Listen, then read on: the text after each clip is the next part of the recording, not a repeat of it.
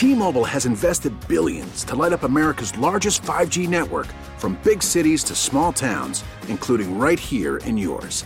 And great coverage is just the beginning. Right now, families and small businesses can save up to 20% versus AT&T and Verizon when they switch. Visit your local T-Mobile store today.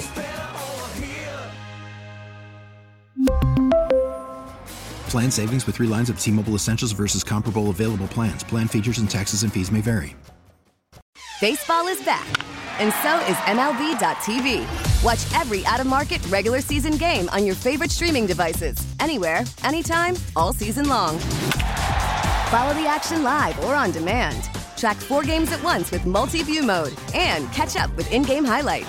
Plus, original programs, minor league broadcasts, and local pre and post game shows. Go to MLB.tv to start your free trial today. Blackout and other restrictions apply. Major League Baseball trademarks used with permission.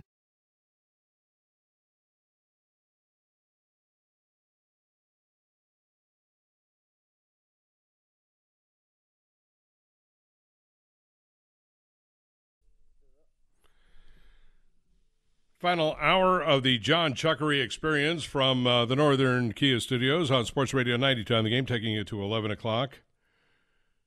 John Fricke with you for uh, tonight, tomorrow, and Friday, and then John Chuckery will be back on Monday as we uh, get ready for the start of. Uh, I gave you the dates earlier here. I'm going to take these back up again. Countdown dates, where do they go? Here they are. The important numbers tonight 14, 21, 29, 52. 14, 21, 29, 52. 14 days to the first Veterans Report. That'll be the New York Football Jets in 14 days. 21 days until the Falcons Veterans Report to Flowery Branch, and we will have complete coverage, wall to wall, of AT&T Training Camp on Sports Radio 92 the game. Uh, 29 days until the Jets and the Browns uh, toe meets leather, to quote the great Al Ciraldo. Uh, Jets and Browns in the Hall of Fame game 29 days from today. We are 52 days away from week zero with Navy taking on Notre Dame as the marquee game in week zero. And uh, we'll see if they move any games up. You know, they, they sometimes they've done stuff like that and grab a game and move it up to Thursday night, but at the moment they haven't done that. Uh, and uh, 52 uh, days until week zero. We're talking about any team, pro or college, you want to talk about. Uh, we've talked about uh, Miami. We've talked about Georgia Tech. A little bit of Clemson talk in there. Uh, and certainly uh, talked about the Steelers, the Cowboys, and and others. And so if you want to jump in here, Day Day's uh, San Francisco 49ers. If you want to jump into the conversation, this week is about uh, opening up co- college and NFL talk to all of you out there. And so in all my years of doing the national radio prior to coming to uh, 92 on the game when we went on the air in 2012, I um I was um you know, out here uh, doing national radio on the Fourth of July weekend and talking football. And so I'm kind of bringing that back to this station in a way here. 404 726 0929. Uh, let's get to uh, Teddy. He wants to uh, jump into the conversation. Hey, Teddy. Hey, how you doing, John? Good, man. Hey, I got a few Nebraska football questions for you. Oh, okay. Right, shoot. Yeah. Uh, what year did Nebraska leave the Big 12 to join the Big 10? Was it the year that uh, New Dominican Sue was throwing Colt McCoy around like a ragdoll? Yeah, you know, mm, yeah, it may have been that, that next year or maybe the year after that. I don't recall exactly. I mean, that that game stuck in my. There was a horrifically bad call by the officiating crew at the end of the game, but, but that, I know. I relive the, that moment. The Huskers, the Huskers, we didn't have no offense that year. Nope, but they had a great defense. I know the defense was awesome. And uh, one more Nebraska question: uh, Nebraska quarterback, that's the head coach for the Bengals. Um, what's his name? Zac Taylor. Yep. Yep. How much do you think his success right now is from coaching or just Joe Burrow being so good? Well, it, it helps that Joe Burrow's great. you know, I, and Ja'Marr Chase is great, and Tee Higgins is pretty damn good, and Joe Mixon's pretty damn good, and you know, I mean, you know what? You, you you look like a much better coach when he's your quarterback and not I don't know the noodle arm quitter. You know what I mean? And uh, what, uh, so yeah, one la- one last saying. question: Who, who's who's your favorite uh, Nebraska player of all time? Ahman Green or? Oh, I have no, God, I don't know. I mean, all time. I mean, uh, you know, I mean, I've got so many friends who play for the team. Uh, you know, that that's hard for me to answer. because I've got okay. you know if I you know said you know these guys you know, are friends of mine. I mean, so uh, I I, I mean. Tommie Frazier, I guess. I mean, I, I really don't have a favorite. And Suh, I loved. I love so many of them. I don't, I don't even know where to start. Uh, Teddy, thanks for the call here. Um, it is, um, yeah, it is uh, kind of uh, interesting that these great powers, uh, you know, and hopefully Matt Rhule does well, and I hope Nebraska fans understand because, you know, as you would think, having gone to school there uh, and having been a fan of the team, that you know I would pop I'd pop onto the you know to the check out the Twitter, check out the Facebook, you know, for the fans page as I do, and boy, some of these fans are just like guys, slow down, okay. You know, seven wins is a good season, all right? Seven wins for Nebraska is a good season. Yeah, all right. Just be like Kentucky. That's all. you know, let's start somewhere. You know, I mean, boy, Scott, there is nothing more disappointing to me than Scott Frost and what he did in Nebraska or did not do at Nebraska. Ugh, that was heartbreaking. And he comes in off a unbeaten season where so, uh, Central Florida is calling itself the national champion and goes to Lincoln, and we all think we finally got it whooped, and he just, yep, sometimes it doesn't work. That one did not work. This is what you got to be careful of is getting into that spiral of coaches. So you have to have a coach come in and settle you down. I mean, and, and programs go through it, by the way. It took Gene Stallings to settle down the, the Alabama program at one time, right? And boy, Gene Stallings did really good things. People forget people forget Gene Stallings because of you know it was sandwiched in between Bear and Saban, but Gene did some really nice things with the program, really good things like win a national title. I mean, so, I mean, he's a really good coach. And they went through all the Mikes. They had Mike DuBose and Mike Shula, and yes, they had Mike Price. Ooh, wee, roll tide, Destiny. Yeah, so there were some lean years in Tuscaloosa. But also don't forget that Nick Saban comes in. He had had the national title at LSU, but he had failed as a head coach at Miami with the Dolphins. Sort of like Matt Rhule had had those great teams at Baylor and failed in the NFL as head coach Carolina. Failing as a head coach in the NFL is not a, a game changer. Some guys are just built for the college game. But Nick Saban came into Tuscaloosa. His first year, he went five and six, or five and seven, one of the two. He was under 500, and that Alabama team lost a game at home to. They lost. Nick Saban lost a game at home to Louisiana Monroe. Yeah, they lost to Louisiana Monroe at home in Tuscaloosa. Nick Saban. Those Louisiana Monroe guys, they still live that one. Hey, we beat Nick Saban at uh, Bryant Denny Stadium. They did. Now, the next year they were off to the races. like boom, boom, boom, boom, boom, boom, boom, and everything else is history. But that first year he was under 500, so sometimes it takes a minute. Now Kirby Smart, it didn't take no time, right? I mean, Kirby walked in, but Mark Richt had put the program. You know, I know that Georgia fans do have a you know profound respect for Mark Richt. Of course, we certainly wish him and pray for him the very best for his health. Uh, and Mark was such a wonderful guy and did really good things with the program too um, but couldn't quite get over that hump. But he left Kirby pretty stacked. I mean, he walked in, Kirby walked in with a pretty good team, you know, a lot of talent. And so it wasn't like devoid out there. So he wasn't walking into a tough situation. Nick Saban walked into a tough situation in Alabama that first year. He had to get some players in and fast. And it's sort of like Matt Rhule. He's got to get he had to get players in and fast. Now Matt Rhule has an advantage because of the transfer portal, but nonetheless, because um, that didn't exist, obviously. I mean, you could transfer in those days when Nick Saban took over Alabama, but not like this. There were transfer players. Sure, there have been transfer players forever. And there were players transferring colleges in the 1960s and 1970s, and quite a few of them would transfer. It wasn't uncommon to hear of transfer players in the 19 but back in those days sometimes you had to you know there were rules like you have to sit out a year or even two or something stupid like that or if you're going to do you're going to transfer inside the conference in the SEC you got to sit out 2 years why Huh? Say who?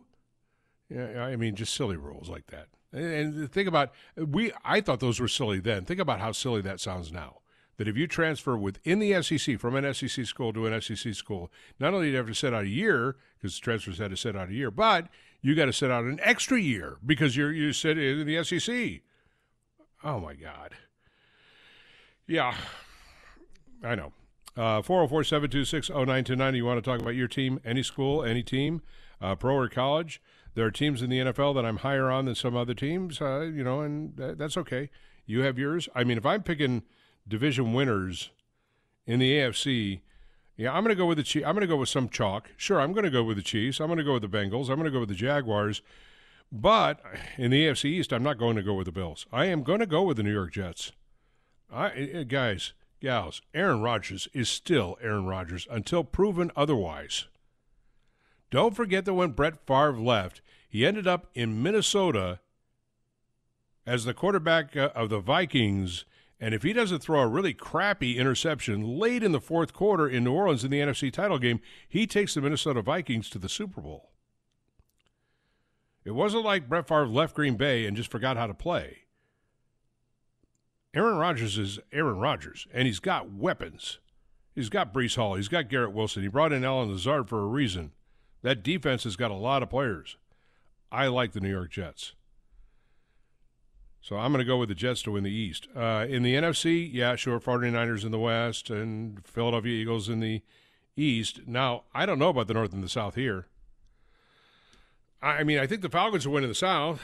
The North, you could talk me into, you could literally talk me into any of the teams. North is open, but, but I think go, it's still Minnesota's to to lose. And see, and I don't. Really? No, I think the Lions are as good as Minnesota, and I wouldn't be shocked me if the Bears were. Well, yeah, now minus Dalvin Cook, I I, I could see. I don't know. You still got again. You still got Justin Jefferson. May, yeah, I, okay, great. You got a great player. He's a great player. I understand that, but I think you're looking at Minnesota as a, a to me they were a paper tiger. That team, though, again, they went 12 and one in one score games. You know, are they going to do that again? No, it's going to be tough this year. I still think it's theirs to lose, though. Um, I mean, remember I said that at the beginning of the year last year. I don't know if you remember, but I just and t- and I like what Detroit is doing, but until someone, you know, it's like you know what's the old Ric Flair saying? To be the man, you got to beat the man. So until somebody really shows that Minnesota is well, not going to. I think I can, I can argue in the second half of the season last year, the Lions were the best team in that division. You think so? Second oh, half? Oh yeah, yeah if they hadn't started like one and eight, they would have been yeah. I mean, I mean they caught fire. They won yeah. seven in a row, and yeah, they caught fire. You know, and all that Dan Campbell weirdness and the Dan Campbell uh, unusualness, right? Well, they do have two of the. Uh, you know, they've drafted some of the best uh, players for the trenches uh, that they've got um, in Sewell and uh, what's the what's the kid, the uh, defensive kid? can't think of his name the uh, edge rusher. Uh, uh, gosh, I'm drawing a blank. But still, well, you're talking about Detroit? Yeah, Aidan Detroit. Hutchinson. Hutchinson, yes, yes, yes, yeah. yes. So, I mean, we'll see. I mean, and, and, you know what? You hit on something. I was I was always a fan of Jared Goff. I just felt like um, I felt like he kind of got a raw deal. And initially, I thought going to Detroit was going to kind of be the uh, you know the end of his career. You know, um, but he he went up there and he did what he had to do. So uh, you you you could be right. They they could still be the team. They could be that team, but I just still think it's Minnesota's to lose.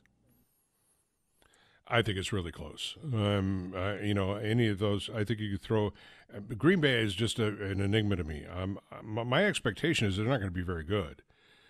Uh, but I could be wrong. Again, this is why I asked for a cheesehead to talk to me about Jordan Love. Somebody who's seen Jordan Love more than I have. I've seen Jordan Love play a little bit but I haven't really locked in on them. And what I've seen, I haven't been all that impressed.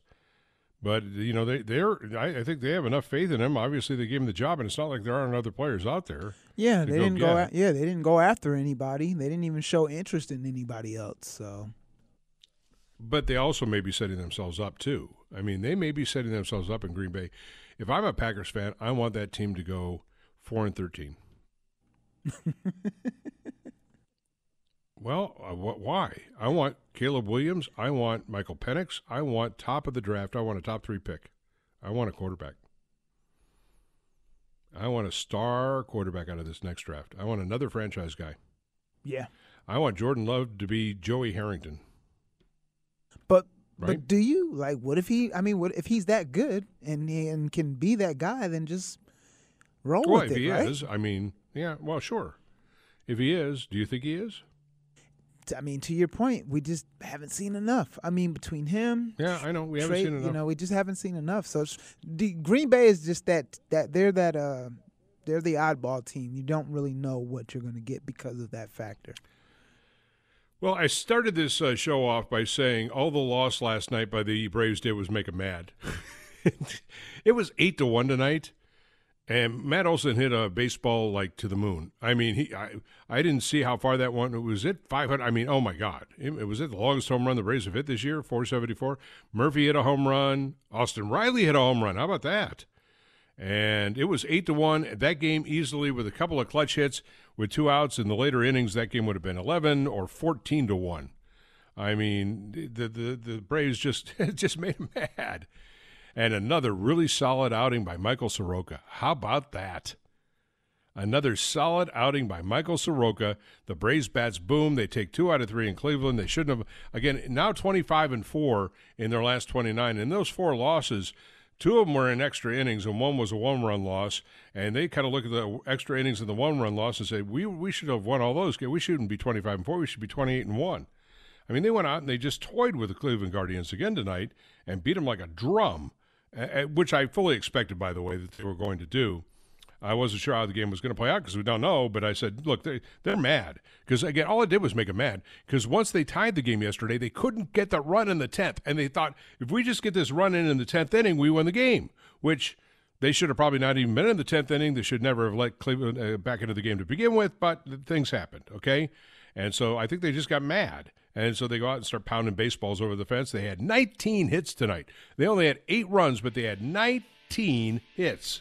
That's why I said it, sh- it should have been 14 to 1. Thank goodness they didn't need a clutch hit. Eight, eight runs on 19 hits. You're pounding on the Cleveland Guardians. Earlier in the program, we had a chance to have a lengthy conversation about what's going on, what's what with uh, the Georgia Dogs, and uh, look at the SEC, both the SEC East and the SEC West, with one of the experts, Jonathan Williams of Dog Daily. Going to bring uh, that uh, interview back uh, for the audience that didn't hear it earlier, uh, in depth about what's what it looks like. We're less than a month away from camp. Sports Radio 90 on the game in the Audacy app.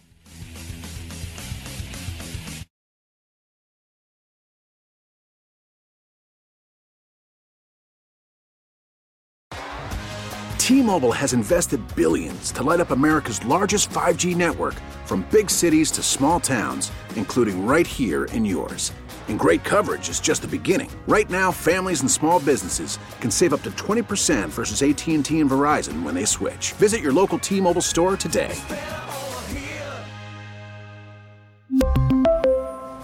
Plan savings with 3 lines of T-Mobile Essentials versus comparable available plans. Plan features and taxes and fees may vary.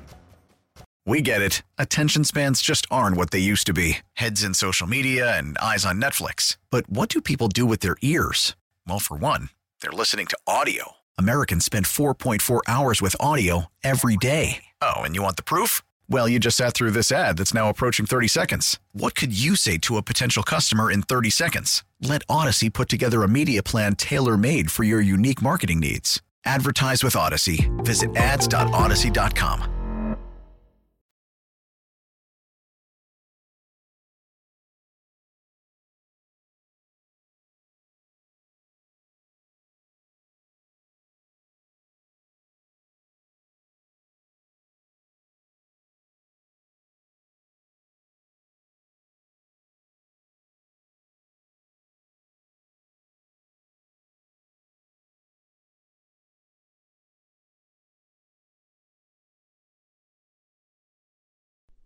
From the Northern Kia Studios, Sports Radio 92 on the game, John Chuckery out for a few nights, John Fricke in for him.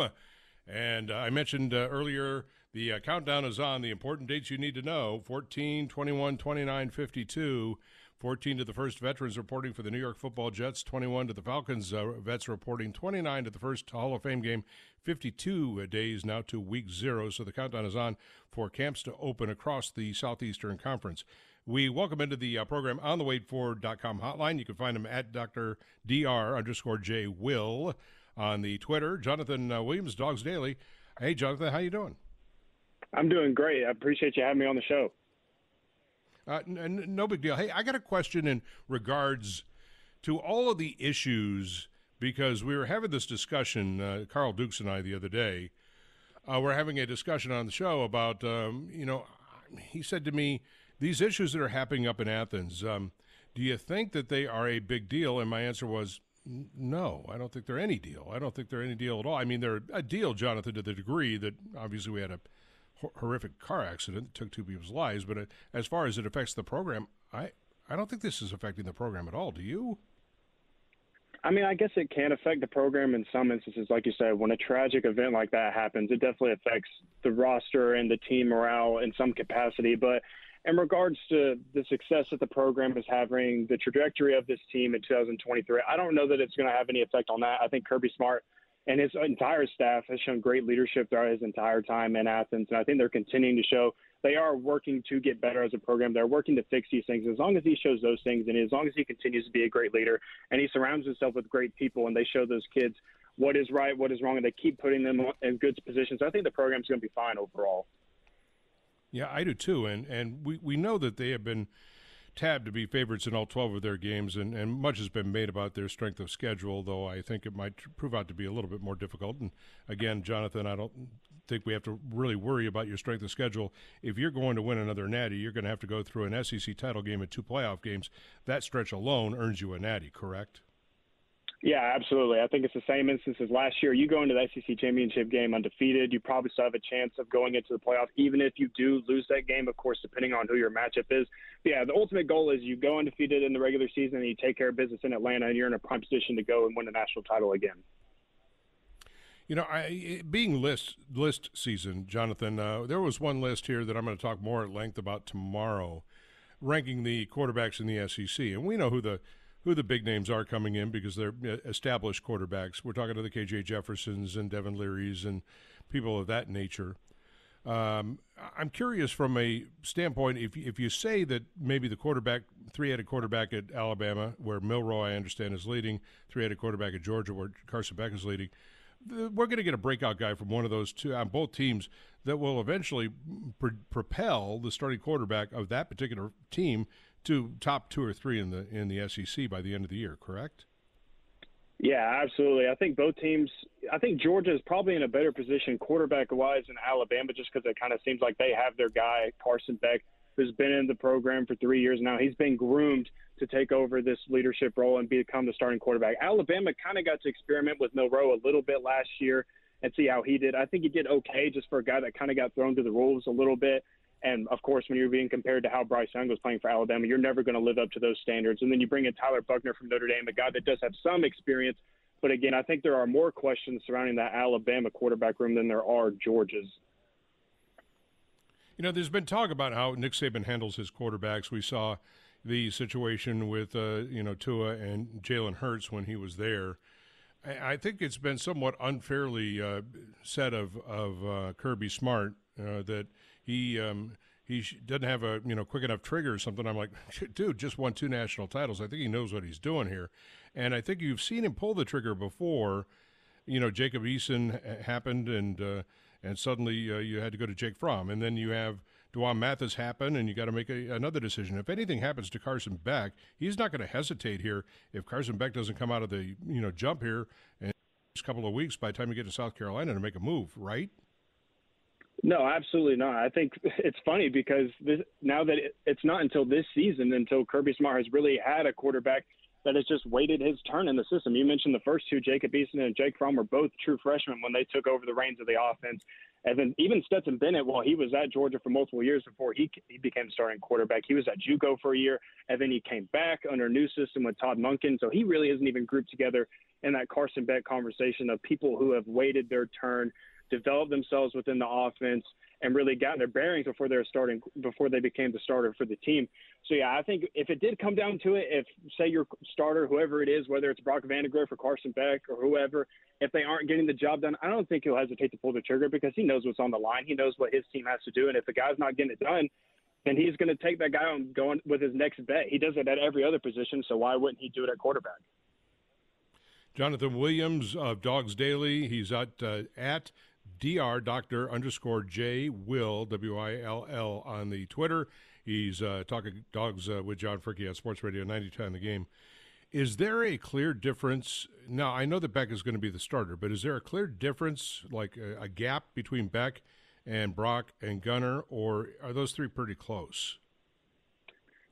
I'd say the gap is, like I said, Carson Beck has just been there longer, and I and this is what comes with the territory of Georgia running a pro style offense like they did with Monken, and what it sounds like they're going to be doing the same thing with Mike Bobo now as offensive coordinator. Is yeah, it takes some time for you to analyze the offense, really study. It takes time off the field to really become comfortable with commanding the offense and being ready to become the starting quarterback. So Carson Beck has had more time, and he's had more time to just become more mature. You know, if you've heard him talk here during the offseason, he has spoken about how he thinks he is more mature at this point. He understands what is called upon and what it takes to become the starter at Georgia and what that looks like for him. And he said in his first years, I was not ready to do that as a person and as a player. I was not ready to become the starting quarterback for Georgia. So I think that's really the only difference. I mean, both guys, Brock Vandagriff and even Gunnar Stockton, all have all the tools in the world to be successful in the SEC and as college quarterbacks. But the gap is that Carson Beck just has more experience. And while it's even limited experience, he did get a, quite a bit of experience last year due to Georgia blowing out teams in the fourth by the fourth quarter to where Carson Beck gets to get rolled in and he gets a few series to where he can chunk it around a little bit and just kind of experiment with himself and become more comfortable. And now I think he is just 100% ready to become the starter. And I don't know if you can say that for the other two guys right now. All right, Jonathan Williams joining us. We're talking about some looking ahead to some of the camp battles for Georgia here running back, is it going to be running back by committee, or do you see one of the backs breaking out and becoming that that number one gun? Well, I think over the years you've seen it become a committee. I think the last time you really saw just one guy or even two guys just dominate that room is when Nick Chubb and Sony Michel were there, and then even the year after that when it was D'Andre Swift as the headliner of the group. Since then, though, it's just kind of been a running back by committee. You don't have guys going for over a thousand rushing yards in a season anymore. Kenny McIntosh was just your do-it-all guy last year, but even then, they were going in with Daijun Edwards. They were going in there with Kendall Milton when he was healthy, and then they even put in true freshman Branson Robinson as well. This year, I think it's all going to determine on the health in that room. Can guys stay healthy? Can Kendall Milton finally get a season where he's just 100% healthy the entire year? If he is, I think he could be a guy to do it that can kind of take over that room. But even Daijun Edwards, he's earned his stripes to this point. He's earned his carries, and he is more deserving of getting his chunk of playing time. So it's really just going to depend on where you at health wise. Are guys banged up? And so if that's the case, then yeah, you're probably going to have one guy just toting the rock for the majority of it. But I think it's still going to. I think their plan for this year is definitely going to be just keep it with a running back by committee. Uh, Jonathan, on the defensive side of the football, who, who's the hardest guy to replace? Is it a because you replace guys at every level here? And I know that you're reloading. I get it. I mean, and there's stars all over the place and five stars and everything. But is there a leader that will be harder to replace in terms of uh, his impact on, on, the on the defense than than any of the other guys? Yeah, I think if you're most people would probably tell you Jalen Carter, but I would say from a leadership standpoint, it's Christopher Smith who played safety last year for Georgia and was a veteran safety. That was a guy that played started for Georgia for multiple seasons, and he did a really good job of that. But he was very much so a leader in that locker room and a guy that people look to in times of adversity. So that's a tough one to replace. But the good news is is that you have guys like Javon Bullard, Malachi Starks is going into year two. Tyke Smith is looking to be 100% healthy this year, and even the true freshman Joenel Aguero. You have a lot of guys that you can experiment with there. Dan Jackson, even he was banged up last year, but he looks to be a full go this year. So you have a lot of guys at once that can kind of help combat trying to replace a guy like Christopher Smith. You're not just having to highlight one singular guy that you are hoping replaces a guy like Chris Smith. You get to do it almost like I said with running backs. It's like a safety room by committee. You have so many different names that they're going to experiment with, and a lot of different guys that you're going to see out there playing safety for Georgia, even at the star position as well. Is Dogs Daily going to open up a bureau at Buford High School? You're just going to open, hire a guy, and that'll be his. that'll be his yeah, job. honestly, it, it seems like you should at this point. There's so many Georgia targets on that roster. Dylan Raiola now coming in. KJ Bolden's on the list right there. Jadon Perlotte is a commit in the 2025 class at linebacker. So there's, and, I mean, there's so many names on that roster, and they're heck, they're right down the road from us. So it seems like, yeah, you should just have guys there 24/7 because there's so much to cover just from the, the Buford Wolves. Uh, expand this out just in the final uh, two questions, if, if you would, Jonathan. Uh, Jonathan Williams of uh, Dogs Daily with John Fricke. Uh, Jonathan, uh, two questions about the SEC. Final year of divisions here Is it a case where you look at South Carolina is going to bat first here? I would imagine that they're going to put up little, at least a little bit more of a fight than they did last year, considering the way they finished the season. Um, but is there really anybody in the East that's going to? Is Tennessee really going to step up behind Joe Milton? Is Billy Napier going to get it together down in Florida with a new quarterback, you know, and Graham Mertz? Uh, is there anybody in the East, Devin Leary, Kentucky, that that might even be on your radar as being okay? That might actually, you know, the one we have to be careful of. I think it, it's between South Carolina or Tennessee. I don't think Kentucky's going to do it. They just had what would have been a first round draft pick in Will Levis, and they couldn't really get the job done there. They really didn't live up to the expectations of them last year. I think Billy Napier and the Florida Gators are still kind of in rebuilding mode with Graham Mertz at quarterback. Even them, even the Gators, they sounded like they didn't have too much confidence going into this year with Graham Mertz as a starting quarterback. It looked like they might have potential dipping into the portal and grabbing another guy. And just the rest of that roster, some of the guys that they lost, I think they're still kind of in that rebuilding mode with Billy Napier. So I think it is between Tennessee and South Carolina. South Carolina, of course, returned Spencer Rattler, and I think they would put up a better fight this year. But man, they had Georgia at home last year, and they got beat down into the ground by Georgia. It wasn't even close yeah. last year. Yeah. And then, and then right. Tennessee probably is the best shot this year, though, just because it is going to be in Neyland Stadium. But even then, like you said, can Joe Milton replicate what Tennessee was able to do with Jalin Hyatt, Hendon Hooker, and those guys? I don't know. It's a big year for for Josh Heupel up there to see if he can continue this success, which is what you have to do to really become a powerhouse in cultural right now. Is you have to string um, successful seasons together consecutively. And so it's a big year for Josh Heupel and them.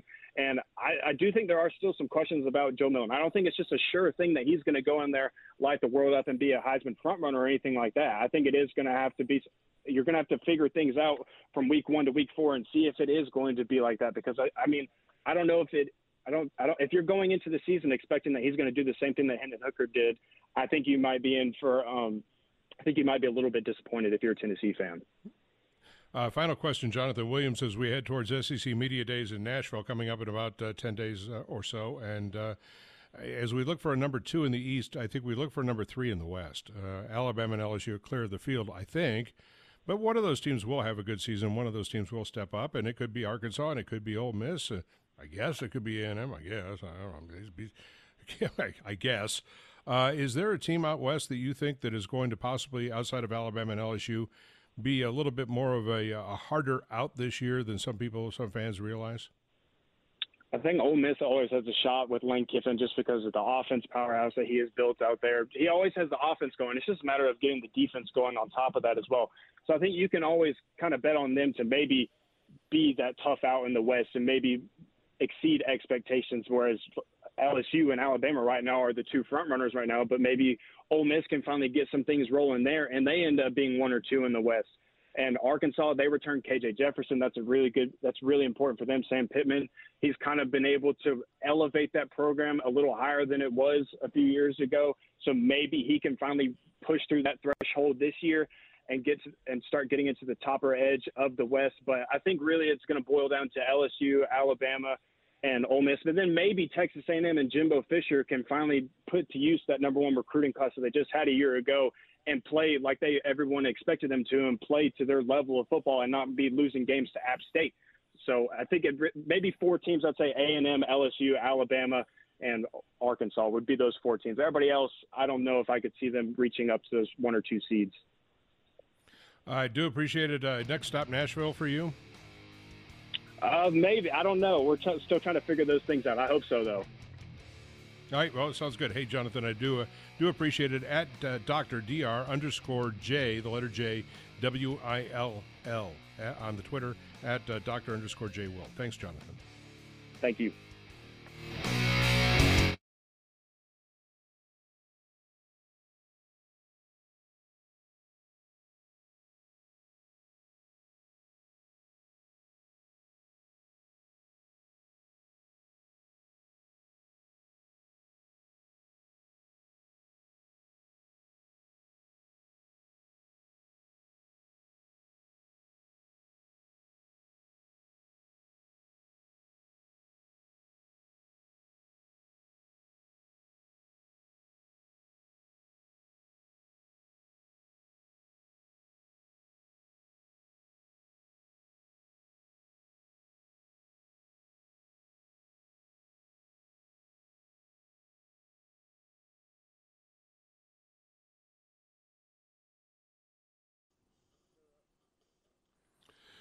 From the Northern Kia Studios, John Fricke for John Chuckery tonight. I'll be back tomorrow and Friday doing this as well. We uh, spend a lot of time talking football, and we will uh, continue to talk football because we are every day inching ever so close to the start of training camp, and of course, our full coverage of AT&T training camp begins later this month on Sports Radio 90 on the game from Flowery Branch. But in the meantime, we still have a baseball team that we've got to get through uh, because they are just some some kind of special, aren't they? I said at the beginning, very beginning of the show, something I tweeted out last night. I said it kind of cleaner on on the air than I tweeted. Um, that uh, that loss last night is just going to make them mad because that's exactly what happened. Because they they were mad. They, they were mad after that game. They should never have lost that game, and they know it. They should have swept the Guardians. And so I said they're mad. They're angry, and they're going to kind of take it out. Well, they had 19 hits tonight. If they get a clutch hit here or there, that isn't an eight to one win. That's like 12 to 1, 14 to 1. Easy. I mean, it would have been just a demolition. I mean, it was a demolition as it was. 19 hits, 14 singles. Everybody in the batting order had a hit, at least one. Sean Murphy had four of them. Murphy had one of the three home runs, his 15th of the year. Riley hit his 16th of the year. Matt Olson hit one of the moon, his 29th of the year. And with that 29th home run, Matt Olson also hit the 70 RBI mark before the All Star break. I don't know. I mean, we're, we're starting to talk about individual records here. Matt Olson uh, certainly way ahead of the pace to break the all-time home run record. And the interesting stat about the all-time home run record for the Atlanta Braves is that in the entire history of the Braves, the Boston Braves, the Milwaukee Braves, the Atlanta Braves, there's only been one player who hit 50 or more home runs in one season. and It only happened one time. That was Andruw Jones, who hit 51. Henry Aaron Hank never hit 50 in a year. He had a lot. He had like, if you look at his, you know, his baseball card, 44, 47, 46, 47, 45, 44, 46, 47. I mean, it was like, oh, that was what it was. He could, for whatever reason, he just didn't hit 50. Eddie Mathews never hit 50. Jeff Burroughs never hit 50. I mean, we're talking about the great sluggers. Murphy, uh, Dale, but then again, I don't know that Dale Murphy ever hit 40. I don't think he, he may not have. He always he was always like 37, 38. I'm not sure Dale Murphy ever hit 40. Chipper never hit 50. I mean, so all these great players, all these great sluggers, you know, Javy never hit 50. I'm sure he was in, you know, 43, 44 range. Uh, you know, you go back in time, you know, to, uh, to Darrell Evans and other great big hitters that this team had. But so only one guy's hit 50, and that's Andruw Jones, and, and Olson's way ahead of that if I'm not mistaken off the top of my head, I think Gary Sheffield's 132 RBIs is the Atlanta Braves RBI record. And so with 70 already, I mean, he's uh, ahead of pace on that. Um, Murphy's home run also gave Murphy 50 RBIs on the year. There are now four Braves with at least 50 RBIs at the All Star break. That's a lot. Murphy has 50, Acuna has 54, uh, Ozzie has 63, and Olson has 70. There's also three more that are in the 40s, have more, at least 40 uh, Ozuna, Eddie, and Riley. That's seven players with at least 40 RBIs before the All Star break. That's a that's a lot. that's a lot.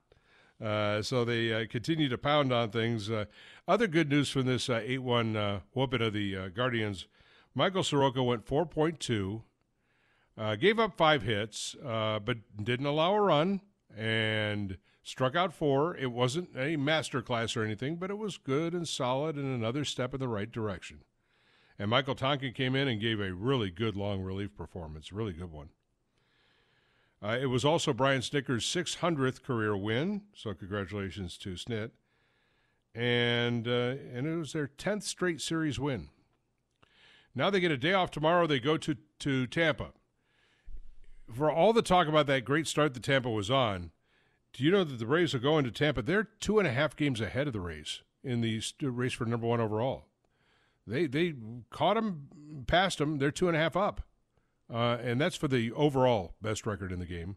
For as great as the Rays have been, the Rays are two and a half ahead. They're also eight games ahead of the next best team in the National League, uh, the Arizona Diamondbacks, and the Miami Marlins. And of course, they what are they nine and one against the Marlins this year, Day Day? I think so, right? Nine and one. I mean they own every tiebreaker. Their record against the East is stupid. It's like 27 and three years. I, who, who knows? I mean, it's just dumb. Uh, but the, the Marlins, they're 9 and 1 against the Marlins, if I'm not mistaken. So they own every single tiebreaker already. I mean, they've like won the season series, and we're not even to the halfway point. Oh, yeah, we, we got that. So it'll be uh, Charlie Morton on Friday, Spencer Strider on Saturday, Bryce Elder on Sunday. People are saying, of course, that this is a bit of a preview of the World Series. I'm not sure that it is. And, and I, I, think, look, the Braves are going to get to the World Series. The Rays are going to win the World Series. I'm not sure Tampa's going to get there. Uh, you know what? Second half, I could see Houston hunting them down. The Astros have been the best team in baseball for quite some time now. The Astros and the Braves and the Dodgers, those three.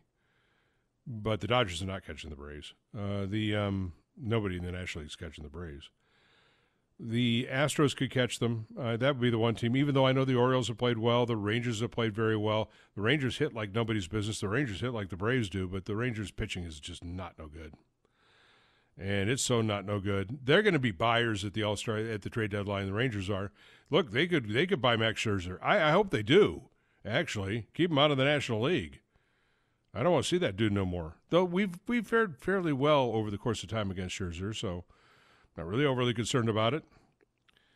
But again, 19 hits, uh, three home runs, two doubles, and 14 singles in this game. They just couldn't quite get that one or two extras that would. I mean, as if eight to one isn't enough, right? That's it. All they did was make them mad. Now they get the day off. They go down to Tampa, and they have something else to prove down in Tampa. That hey, you know what, we are we're the best team, not you.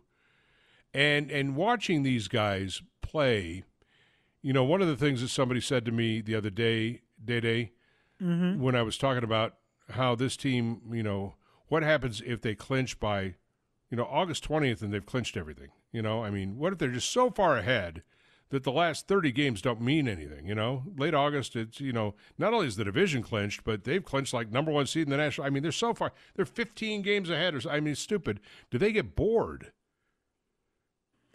Yeah, I, I, you know what? I don't think they they'll get bored. I think they'll stay inspired. I think they'll be on a mission. Um, they were so close last year, and the letdown of last year. Um, I think it will be even with a big lead, even you know, come the end of August, you know, they're up double digits over everybody in the division. I think they'll still be motivated to prove that um, one, they know they should have got it done last year. I also think that there's an individual competition inside the, the locker room there. Uh, I think they all look at their numbers. You know, I was just kind of going over some of them. I think there's like a little home run race that goes on. Like they've all ceded the home run race to Matt Olson, but there's a race for like number two. You know, Ozzie is currently the second, and then you got Acuna, and then you've got Riley going. I just he hit another one tonight, but Riley's like, I've got to have more than 16. I got to get in this thing, and Murphy's like, I got to get in this thing. You know, everybody's got to get in, right? I got to get I got to get mm-hmm. more. I got to get mine. everybody everybody wants to get to you know theirs.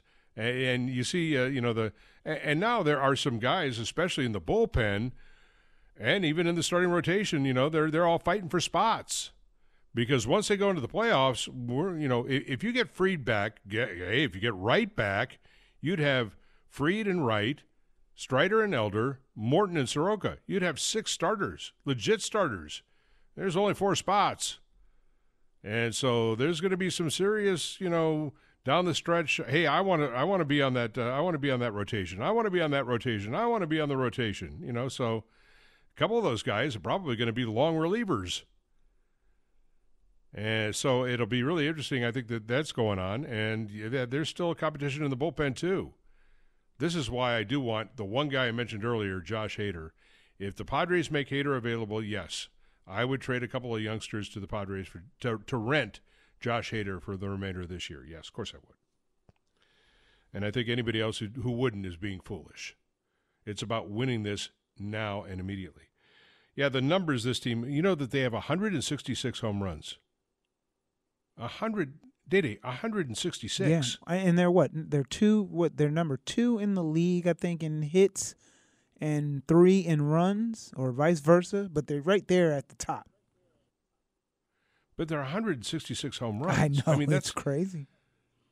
I mean, there were many a year. If well, you go back to the '90s and, and, look through those teams, the Ron Gant, David Justice, Fred McGriff, you know, all the great players in Terry Pendleton and all the great players that we had, where those teams would end up with 166 home runs for the year. Yep. And they were, you know, division winners and World Series teams. They had 166 for the year. This team has 166 now. Yeah. They have 78 games to go. And they were I know when I looked at it uh last week, they were like 10 home runs ahead of whoever was next. Oh, no, they're like 25 or 30 home runs ahead.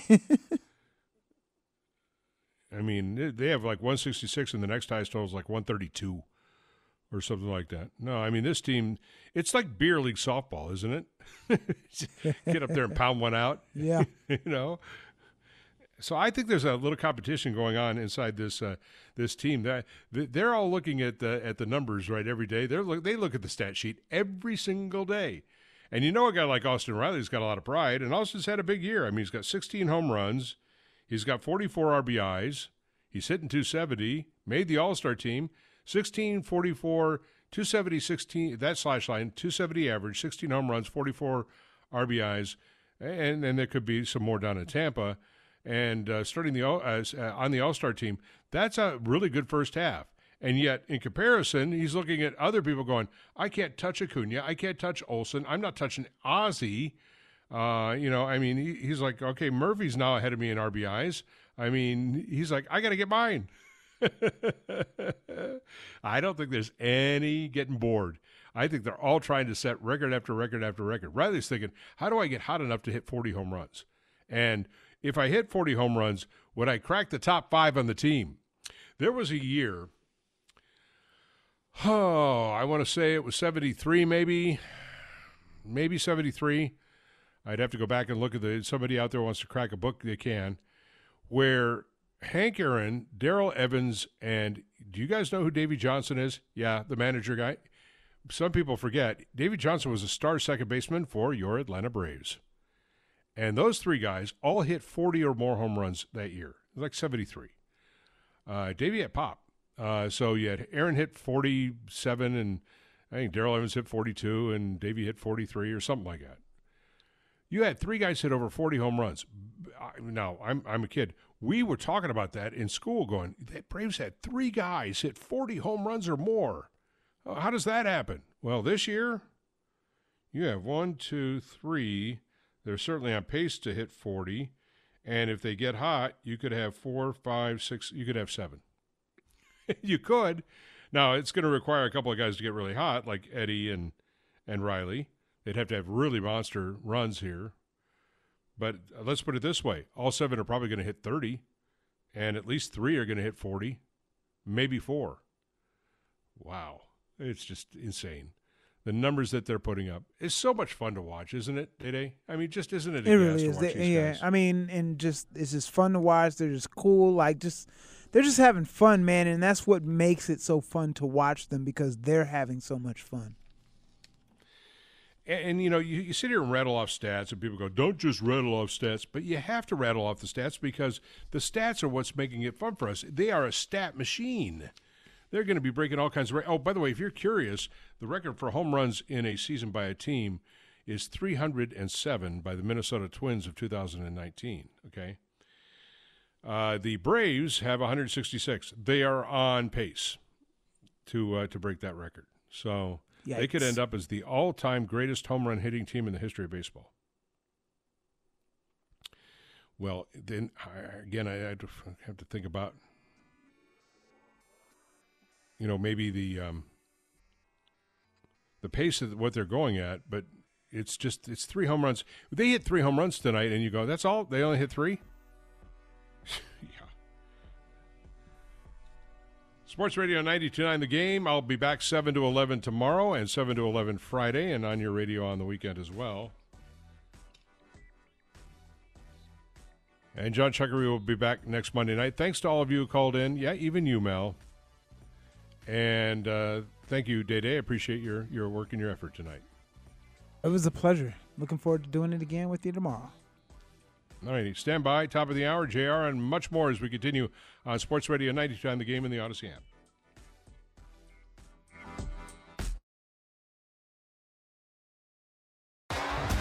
T-Mobile has invested billions to light up America's largest 5G network from big cities to small towns, including right here in yours. And great coverage is just the beginning. Right now, families and small businesses can save up to 20% versus AT&T and Verizon when they switch. Visit your local T-Mobile store today.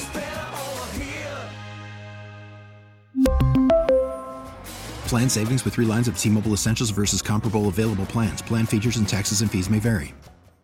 We get it. Attention spans just aren't what they used to be heads in social media and eyes on Netflix. But what do people do with their ears? Well, for one, they're listening to audio. Americans spend 4.4 hours with audio every day. Oh, and you want the proof? Well, you just sat through this ad that's now approaching 30 seconds. What could you say to a potential customer in 30 seconds? Let Audacy put together a media plan tailor made for your unique marketing needs. Advertise with Audacy. Visit ads.audacy.com.